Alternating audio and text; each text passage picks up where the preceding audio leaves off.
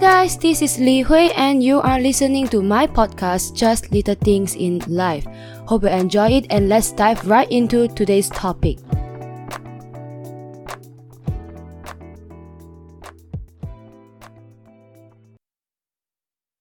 Hi guys, it's Li Hui and welcome back to another episode of the Just Little Things in Life podcast. Today, I'm going to discuss with you about tiger parenting and I'm going to discuss it in the perspective of a child, student, and teacher. So, tiger parenting is a form of strict or demanding parenting. Usually, tiger parents they push and pressure their children to attain high levels of achievement, not only in academics but sometimes also in extracurricular activities like music, sports, and arts. So personally, I was not brought up by tiger parenting. My parents are quite free. They let us to make our own decisions. So since young, I feel that they trust us a lot. They think that we have the ability to decide on what we want and they supported us unconditionally as long as we are not doing harm to ourselves or to others. So therefore I'm always grateful for my parents of letting me to grow up in this way. So how can I speak on this topic when I've literally no experience? I'm going to share with you a story of my friend in primary school. Back then, I have a friend whose mom is very fierce and strict and I would say a little bit demanding. She wanted my friend to get at least top 10 in every exam and in every subjects. So my friend has basically no life but just to study. So that time my results were not good and I remember I blamed my mom for not pushing me, not making me to go enough tuition. I think that I was crazy back then. But I remember my mom told me that as long as you are happy and you are healthy, I am satisfied. I don't want you to score 100 but you are not happy. Actually, until today, she still says this to me. I think that she has a reason in doing this. Now I've grown up and when I looked backwards, I realized that the more the parents pressure a child, uh, the harder for the child to grow up. Not only getting better results, but also in other things. Like I realized that children that have a tiger parent, they always depend on their parents to make decision for them because they always think that their parent can make a better decision than them, making it by themselves. And I think that, that that's not a good thing I feel that that's just too dependent for a child. And I would describe that this form of parenting like a spring. The more and the harder you press the spring down, the harder for it to bounce back. And even if it bounces back, it might not be as good as before. It might be deformed already.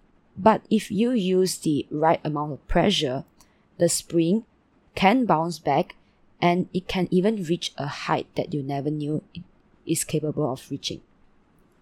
So, of course, some kids just need to be pushed, and because they are not that disciplined by themselves. But I feel like when you are pushing someone, no matter you are a parent or you are a mentor or you are a teacher or you are just a friend of that kid, you need to give the kid a little bit of encouragement when they fail. And whenever they succeed in something, they also need compliments as well. Yeah, and not just always demand them for more when they get 95 over 100 for the exam or purposely discourage them and thinking that this kind of aggressive method will do any good to them. But actually, I think that it will do more harm than good. I actually want to give a big shout out to my mom. Uh, mom, thank you so much for everything and thank you for always supporting me in everything. 妈咪，谢谢你，谢谢你永远那么的支持我。So now I'm going to speak in terms of a teacher's perspective. I remember I mentioned in my last episode that I am a tuition teacher right now in because I'm still my gap year and I've been working as a tuition teacher for about one year. So definitely I'm still a rookie in teaching and I cannot speak for all teachers. But I'm going to share with you what I think about tiger parenting in a teacher's perspective. So if you are also a teacher and you are also listening to this podcast, I sure that you have more things to share about tiger parenting, about the t- parents you met before, feel free to leave a comment at our official Facebook and Instagram page and let me know what you think about this topic today. So I realized that there are actually two types of parents when they come to me and ask me to give their children tuition. One kind is that they send their child to tuition even their child has already scored an A in certain subjects. But apparently, the parents think that an A is not enough. They want like a high A. They want like 95 over 100 and above. I actually tried to explain to them that their child is performing very well already and they actually don't need this tuition. But I don't think they hear my words at all. The second type is that they send their children to tuition for each and every subjects, even the child is only five years old. Come on, your child is only five years old and she or he should be enjoying her life or his life right now, childhood life, and not studying for how to read this complex sentence, how to form complex sentences, right? Most of the time, the child has already has two or three tuitions for one subject, which means that if you do the math, the child will need to have tuition class for basically five days a week, given that he or she has more than 10 tuitions. Yeah, oftentimes my students told me that they have no time to finish their homework. And they told me that they need to finish a mountain of other teachers' homework or school homework first before they can get to mine, which I think is, is quite sad to hear that. Even if they finish, and it's very obvious that they finish in a rush. So, because of that, it's easy for them to make careless mistakes. And I ask them again, why do you make such careless mistakes? They tell me the same reason again. Actually, I met one boy before, and that boy had improved his exam grade from C to B in his final exams. In this case, I think that you should be happy, right? But his mom called me, surprisingly, and said that it was not enough. She wanted a higher grade. She wanted a high A grade. I was like, hello, I've only been teaching him for three months. Isn't it a good thing that you see improvement? And don't you think you should at least compliment your son for putting in all the hard work and efforts before you say that it's not enough? And in the next class, he told me that he thinks that a 10 marks improvement is not good. He said that he's not happy. He's not happy with the 10, 10 marks. He wants to get an A. Actually, that is the only time that he didn't fail or almost fail.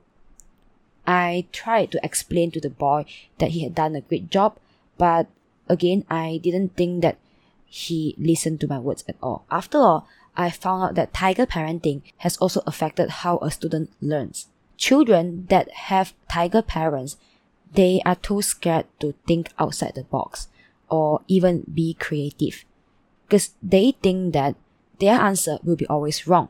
And when you give them open ended questions, their answers are always fixed to the marking scheme answers.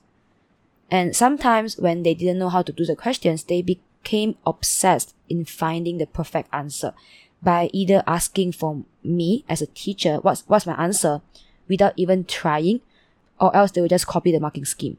To them, getting a 100% answer is more important to think about other variations of answers, which also might be correct as well. Of course, I certainly do not think that this unhealthy way of learning is 100% of the parents' fault or their parenting methods' fault, as I certainly has no rights in doing or saying that because I'm not a parent yet. And I also think that there are still a lot of parents where they really love their child and really want them to be a good person when they grow up. They will only seek for extra help when their child really need it.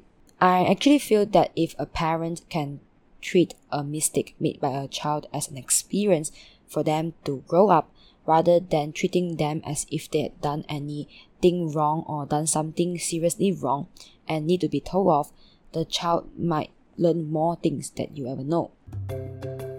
Hi guys, you are now listening to Just Little Things in Life podcast. Every Wednesday, we will upload a new episode on various podcast streaming platforms and social medias, including Spotify, Apple Podcasts, YouTube, and more. I hope that you can check out our new episode every Wednesday. Listen to it when you're on your way to work, when you're doing your house chores, or just casually relaxing with a cup of tea next to you. Okay, let's get back to our topic today. So, now moving on, I'm going to discuss with you about a child's pride. So, we all have pride, right? We feel joyful when someone compliments us, and most of the time, we perform better after being complimented, especially by a person who is your family member or a person who you look up to. Of course, we also need to respect each other, not only adults needed to be respected, but children too. I found that one of the many things that a tiger parent will do is that they will scold their child in front of many or in front of a person who they respect, like their teacher. Although I'm still a rookie in teaching, but I can tell you I have at least witnessed five times that a child is scolded in front of me. And I think that the parent purposely did that in front of me. It's not a good thing. It's definitely a terrible thing. Although I'm teaching online, through this screen, I can feel how embarrassed the child was, how shameful he felt of himself and his parent. I pretended not to hear it and carry on with my class after the incident, but the child seemed to lose focus already for the whole class and couldn't even look straight into my eyes. I've actually reminded the parents before, but soon the second time happened and the third time happened again. I think that if it's me, someone yelling at me in front of my boss, telling me how bad I've performed or I've behaved, I will find a hole to crawl into it and never coming out again. I think that the more you scold and discourage people in front of others, the more you make people feel ashamed of themselves, the less confident they will be, and their performance will become poorer and poorer each time you scold them in front of so many people. I think that this whole theory applies to children as well.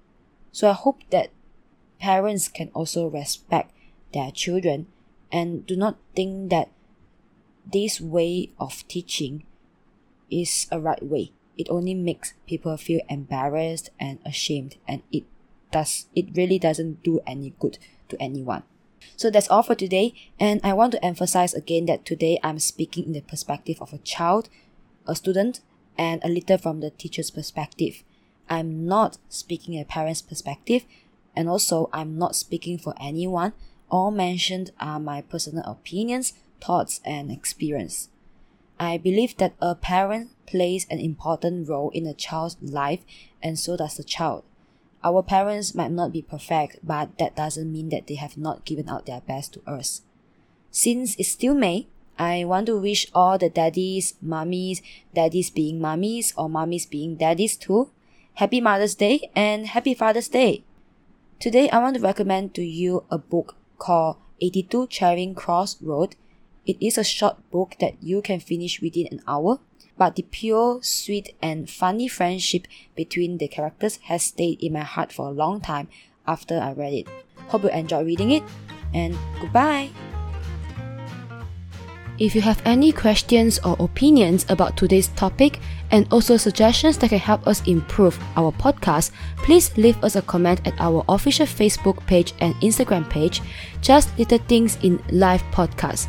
Hope you have a nice day, stay safe, and goodbye!